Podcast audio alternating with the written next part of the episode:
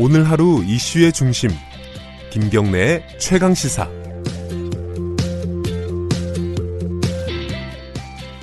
어, 일부 브리핑에서요 고액 체납자 명단이 어제 공개가 됐다고 잠깐 말씀을 드렸었죠. 새로 공개된 신규 신규 명단이 어, 9천 명이 넘습니다. 9,771명. 뭐 원래 있었던 명단까지 합하면 다, 당연히 만 명이 넘고요. 이 뭐 항상 단골로 이름 올리는 전두환 씨, 김우중 씨, 뭐 이런 사람들도 당연히 포함돼 있고요. 근데 이 얘기를 들을 때마다 이거 계속 나오는 얘기잖아요. 지자체마다 계속 발표하고 묶어서 또 발표하고 그래서 계속 나오는 얘기인데 이거 왜 안 고쳐질까? 이 사람들한테 세금 받을 그 방법이 전혀 없나? 처벌하면 되는 거 아니야? 뭐 여러 가지 생각이 듭니다. 어, 강남대 세무학과 안창남 교수님 연결해서 관련 얘기 좀 여쭤보겠습니다. 안녕하세요. 네, 안녕하세요. 네.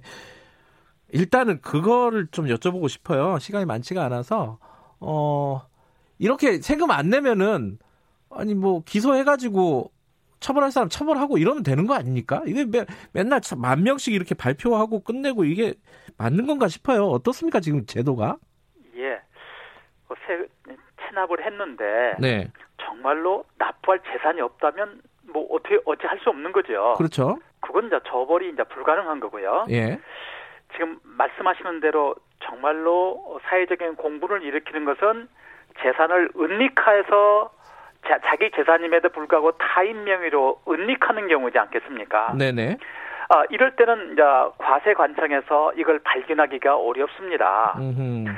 그러면 현행 아까 어, 그럼 처벌하면 되지 않을까 네. 했는데 사실은 이 규정이 있습니다. 아, 규정에 있어요? 어. 네, 조세범 처벌법 제 3조를 보면 네. 사기나 그 밖의 행위 부정한 행위를 규정하고 있는데 네. 거기에 재산 은닉 조항이 있습니다. 음흠.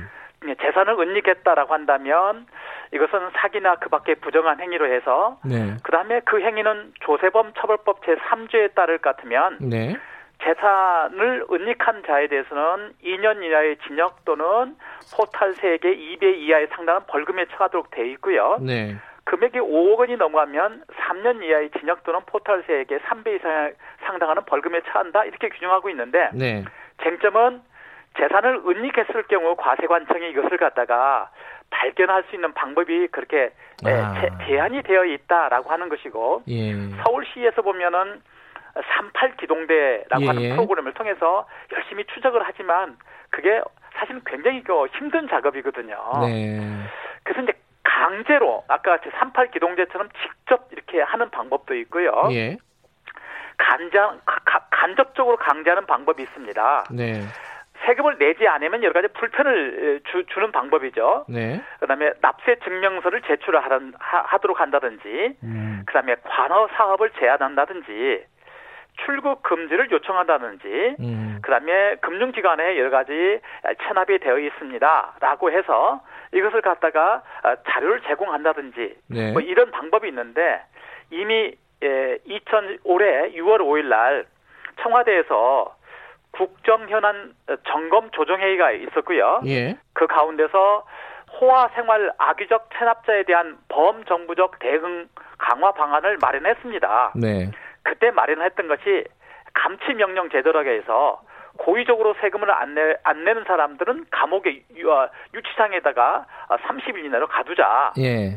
그다음에 가장 지금 문제가 많은 체납자 재산 조회인데 예. 우리나라는 현재 각 개인별로만 할 수 있도록 되어 있습니다. 네. 그러니까 친인척 명의로 이것을 갖다가 할 경우에는 달리 방법이 없는데 예. 이번에 금융실명법을 개정해서 이제는 친인척 명의까지도 확대가 에, 되도록 되어 있습니다. 예. 세 번째 출국 금지 조치가 보다 좀 확대가 돼 있어서 예. 제가 볼 때는 요 세 가지가 좀 어, 정상적으로 작동이 된다면 음흠. 어, 아까 같이 직접적으로 강제하는 방법과 예.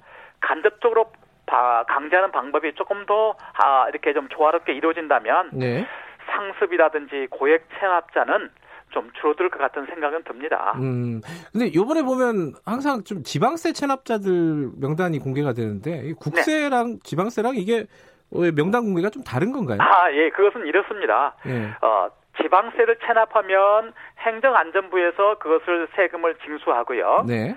국세를 체납하면 국세청에서 예. 징수를 합니다. 예. 그래서 국세청은 한 6월쯤 보면 고액 징수 체납 상습 체납자에 아. 대해서 하고 예. 이번에는 이제 지방 어, 지방세이니까 네. 아, 이것은 아, 행정 안전부에서 하는데 사실 국민의 입장에서 보면 국세나 지방세가 똑같은 세금이지 않겠습니까? 그렇죠. 예. 어디서 이걸 통합해서 하는 것이 저는 훨씬 더 어, 음. 좋다고 생각합니다. 근데 지금 아까 말씀하신 악성 체납자를 30일까지 감치한다, 유치장에 가둘 수 있다. 이게 네. 지금 국회에서 계류 중이잖아요. 네네. 논의 중인데 검, 경찰청에서는 이거 좀 무리하다 이런 의견을 냈어요. 이게 그 어떻게 될지 모르겠더라고요. 예, 사실은 이게 뭐 그냥 어, 생뚱맞은 조항은 아니고요. 예, 그 우리 그 예, 개인들끼리 사인 간에 네, 채무자가 정당한 사유 없이 재산 목록 제출을 거부한 경우에는 네, 법원은 결, 법원의 결정으로 네, 20일 내에 감치에 처한다는 규정이 민사집 민사집행법 제 68조에 있습니다. 네, 그러니까 이것은 이제 세- 세금에 이제 이렇게 이제 준용하는 거예요. 네, 어, 세금 납부 능력이 있음에도 불구하고 고의적으로 체납하는 경우에는 예, 법원의 재판을 통해서 세금 납부할 때까지 일정 기간 후금하자. 예. 이게 이제 감치제도인 것이죠. 아, 예, 예, 예, 그러니까 사실은 어, 이, 어, 납 체납자의 신체를 아무나 이렇게 제한을 할 수는 없는 것이고요. 예. 그래 어쨌든 법원의 결정에 따라서 음, 이 네. 사람이 정말로 고의적으로 이렇게 재단을 은닉했다라고 한다면 이런 이런 음, 감치 제도가 있습니다라고 하는 그 자체만으로도 예. 체납자들에서는 어, 경고가 되겠죠. 아, 한 가지 궁금한 게요. 시간이 많지는 않지만 이 체납액이라든가 체납자 이런 게 많아지는 추세입니까? 아니면 조금 어, 해결이 좀 되는 추세입니까? 아, 지방세만 어, 지방세 제가 아, 예. 이게 하- 하- 지방세 그 통감이 있습니다. 예. 지방세 에, 통계 영감에 따를 것 같으면 2013년도에는 어, 지방세가 부과돼서 현금으로 걷는 게 92.3%였고 예. 그 어, 그러면은 한 7.7%가 체납이 되었겠죠. 예. 근데 2018년도에는 94.9%로 음. 굉장히 호전된 것으로 나타납니다. 아, 그래요? 네, 음. 그러니까 여러 가지 예, 제도라든지 아까 이제 간접 네. 어, 강제하는 방법 등을 한다면 네. 제가 볼 때는 이거 이거 이 지표는 게 사- 고액이나 상습 체납자들은 분명하게 줄어들 것으로 생각합니다. 네. 세금 꼬박꼬박 내는 사람들 억울하잖아요. 그래서 이거 네. 뭐 여러 가지로 좀 강력한 조치를 취해가지고 이 세금 똑바로 좀 걷었으면 좋겠습니다. 오늘 짧은 시간인데 설명 잘 들었습니다. 감사합니다. 예, 안창남 교수님이었습니다. 11월 21일 목요일이네요. 음, KBS 일라디오 김경래 최강 시사는 여기까지 하겠습니다.